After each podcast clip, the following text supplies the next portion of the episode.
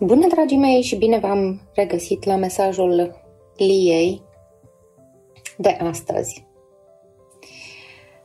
Mi-am propus să vă povestesc astăzi despre maniera în care ne poziționăm uh, vis-a-vis de oameni,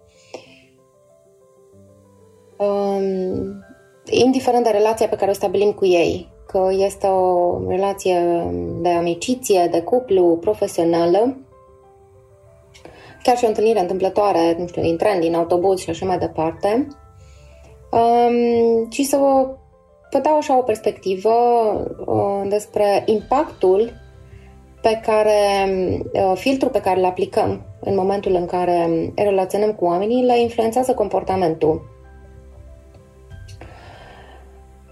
Există în psihologie noțiunea de uh, predicție care se autoîmplinește, în engleză este uh, self-fulfilling prophecy. Um, este o, uh, o paradigmă, un, un framework, un concept care este foarte uh, bine documentat, cu multe studii în spate și care, așa pe scurt, că sună foarte uh, abstract, predicția care se autoîmplinește, uh, corespunde uh, zicalei sau proverbului ce-o fi, care spune uh, de ce ți-e frică, de aia nu scapi. Um, no, conotația este negativă în um, această expresie, de ce ți-e frică, de aia nu scapi. Dar cred că foarte mulți dintre noi, de fapt, ce ne dorim uh, este să eliminăm cât mai mult uh, evenimentele negative și persoanele cu impact negativ asupra vieții noastre Așa că probabil că în acest audio o să dau preponderent de exemple negative, dar o să încerc să le echilibrez și cu cele pozitive. Ce înseamnă chestia asta? Uh, așa, mai pe românește, mai pe limba noastră.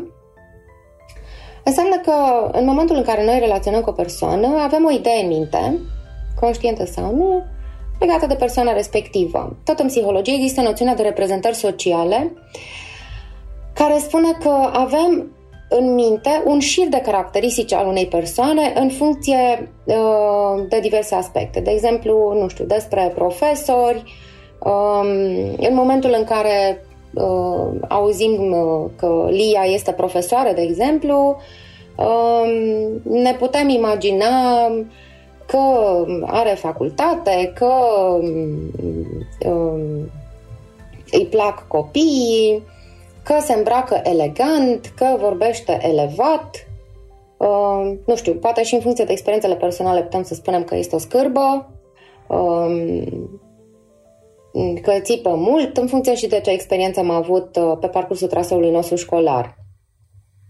Sau din contră, putem să ne imaginăm că este o persoană zâmbitoare care își ajută cu plăcere elevii să își construiască un viitor luminos aceste reprezentări sociale, aceste imagini pe care noi le avem în minte, uh, practic spun, a, Lia este profesoară, a, știu eu cum este ea. Pe bune. Este primul lucru pe care îl facem în a o jigni pe Lia când uh, abordăm lucrurile din această uh, perspectivă, pentru că îi negăm unicitatea.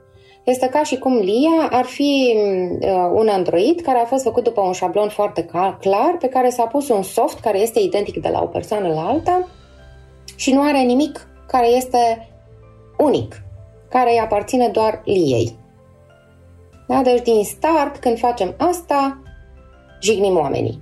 Le spunem că nu sunt unici, ci că sunt niște șabloane, niște androizi. Nu sunt oameni.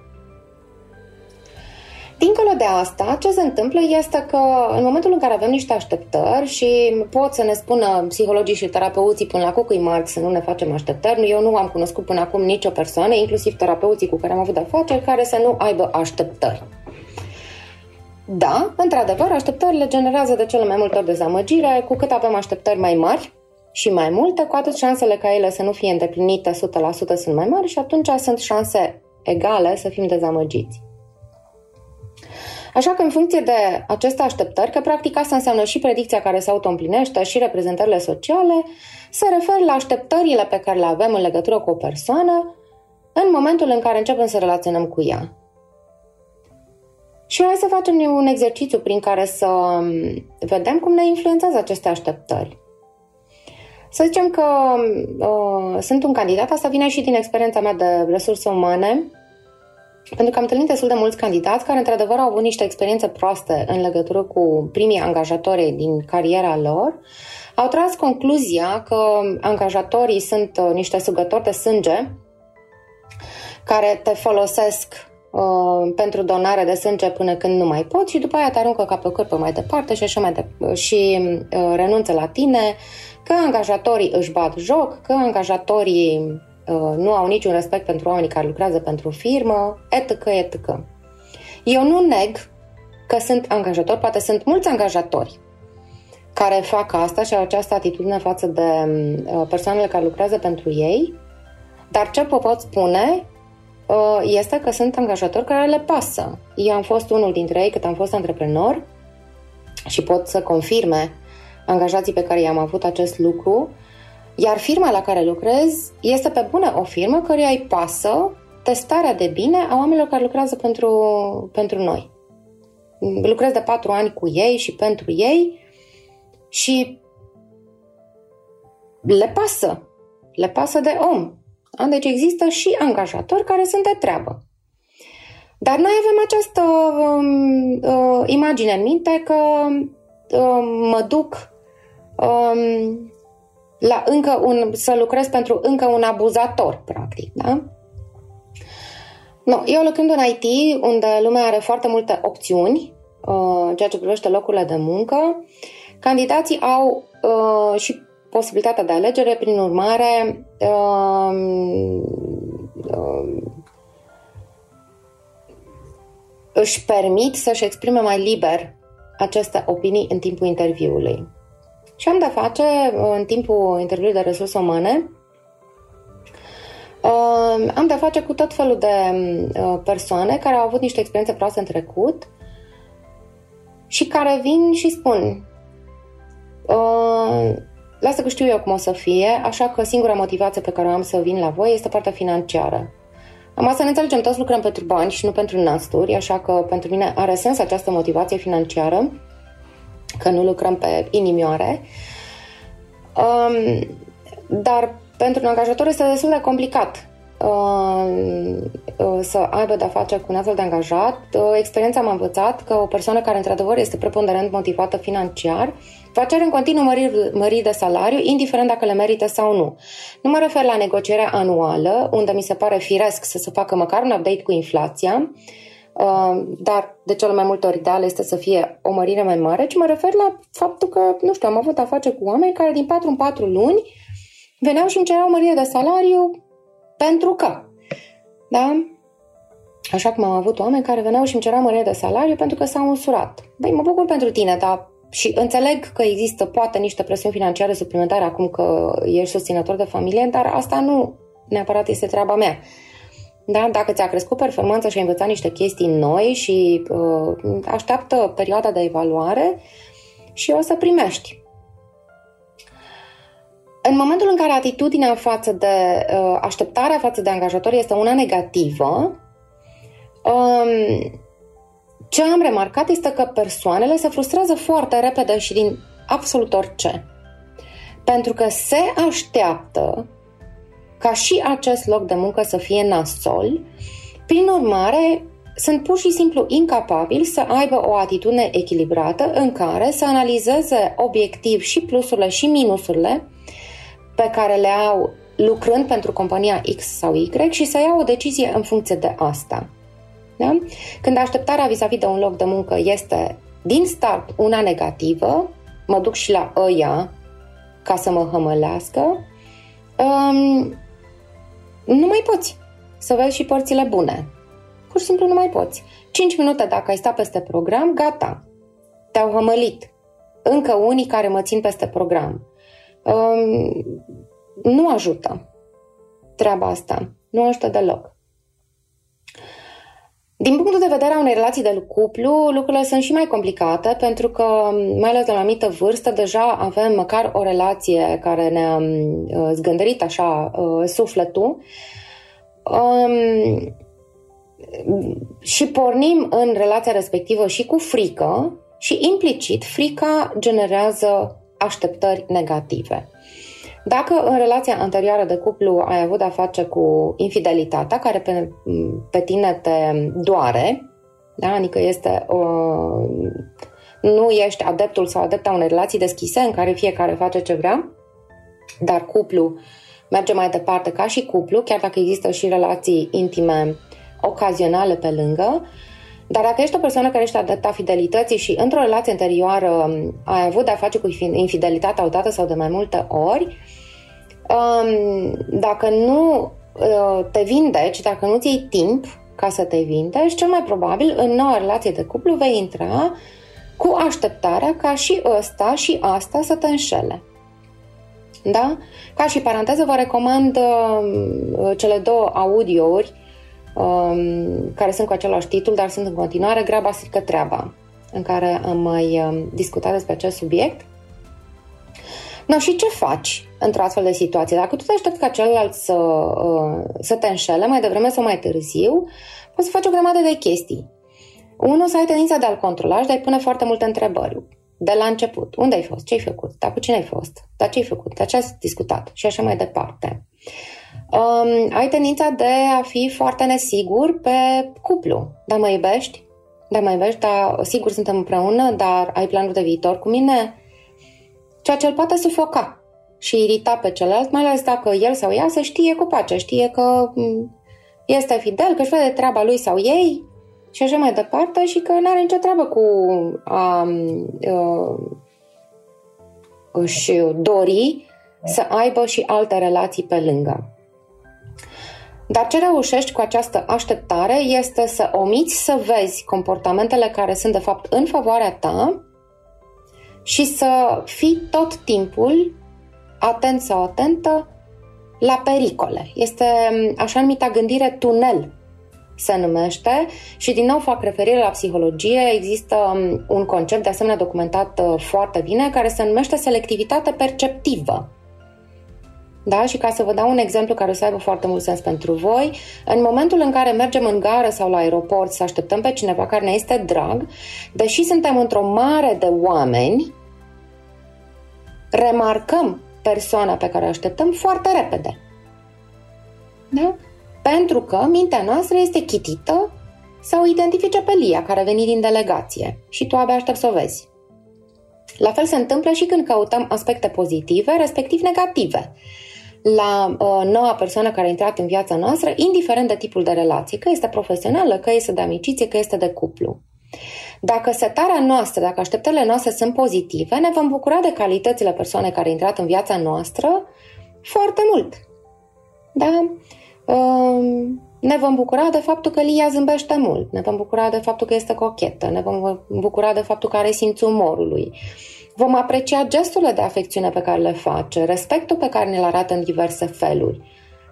Și ne vom întări așteptarea pozitivă și vom trage concluzia că Lia este de treabă și este o persoană cu care poți să construiești o relație de cuplu pe termen lung. Dacă intrăm în uh, uh, relația respectivă uh, cu suspiciune și cu uh, experiențe din trecut neîncheiate um, și cu atitudine negativă, în special cu frică, eu mm, fac din nou o paranteză, consider că um, iubirea are două opusuri, indiferența și frica. Indiferența pentru că nu-ți mai pasă, chiar deloc, nu simți nici plus, nici minus, nu simți nimic. Persoana respectivă este la fel de străină ca și bunicul care se așează în fața ta în autobuz și care nu-ți spune nimic. Și frica. Pentru că frica anulează iubirea, pur și simplu. Acestea două nu sunt compatibile. Nu pot să coexiste în inima, în inima noastră în același timp. Ori ne este frică, ori iubim. Iar în momentul în care pornim uh, în a construi o relație, din nou, indiferent de tipul ei, bazându-ne pe frică și pe suspiciune, adică având așteptări negative, din nou se aplică această integralitate uh, perceptivă, uh, selectivitate perceptiv, perceptivă și vom remarca doar defectele. Poate am neasumare, da? dar în rest am o structură frumoasă la corp. Um, dacă așteptarea noastră este ca uh, Dacă așteptarea persoanei care intră în relație cu mine este că odată ce uh, mă relaxez o să încep să fiu neglijentă, um, o să mă îngraș um, și stă și îmi caută defecte, poate, poate probabil că o să remarce, nu știu, sunt înainte de ciclu și mi se umplu țesuturile de apă, ceea ce se întâmplă la femei, și trage concluzia, vezi, am știut eu. Odată ce Lia s-a simțit într-o relație de cuplu stabil, a început să se îngrașe. Sau um, mi-au crescut două fire de păr pe picioare, um, deși, nu știu, poate mă epilez săptămânal, și imediat trage concluzia, vezi, am știut eu de la început că um, Lia, când se relaxează, că este într-o relație de cuplu uh, serioasă, începe să nu mai fie îngrijită. Și tot căutând aceste defecte, evident că o să le găsești, pentru că nimeni nu este perfect. Și numai că o să le găsești, o să le exagerezi. Da, este o atitudine de adolescent. Dacă vă aduceți aminte, cu toți am avut măcar un coș um, pe față uh, de-a lungul existenței noastre care ne-a deranjat. În momentul în care i-am dat atenție, ce am făcut? L-am zgândărit și dintr-un punct negru am făcut un coș și dacă continuăm să zgândărim, dintr-un coș facem ditai furuncului și ne deformăm fiatul, fața. Și da, până la urmă ajungem să arătăm ca dracu și să ne simțim ca dracu pentru că ni se pare că suntem urâți. Exact același lucru se întâmplă și în relația cu celălalt. În momentul în care centrarea este pe negativ, persoana respectivă va simți și tendința primară va fi să se apere, să fie defensivă, să fie inautentică. Noi vom simți că este inautentică, ne vom întări credința că ea este, ca toate celelalte femei, o mincinoasă și vom intra într-un circuit care va duce la terminarea relației. Nu vom aprecia gesturile frumoase, cuvintele frumoase pe care celălalt ni le oferă pentru că nu le vedem. Se face o sită care pur și simplu blochează anumite lucruri. Așa că recomandarea mea personală este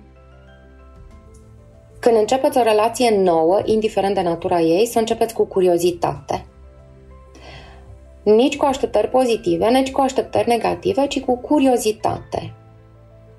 Abia aștept să o cunosc pe Lia.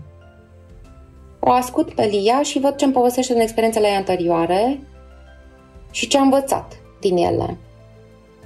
Mă uit la trupul ei și remarc că are mare majoritate a calităților pe care eu le caut la o persoană, dacă este vorba de o relație de cuplu.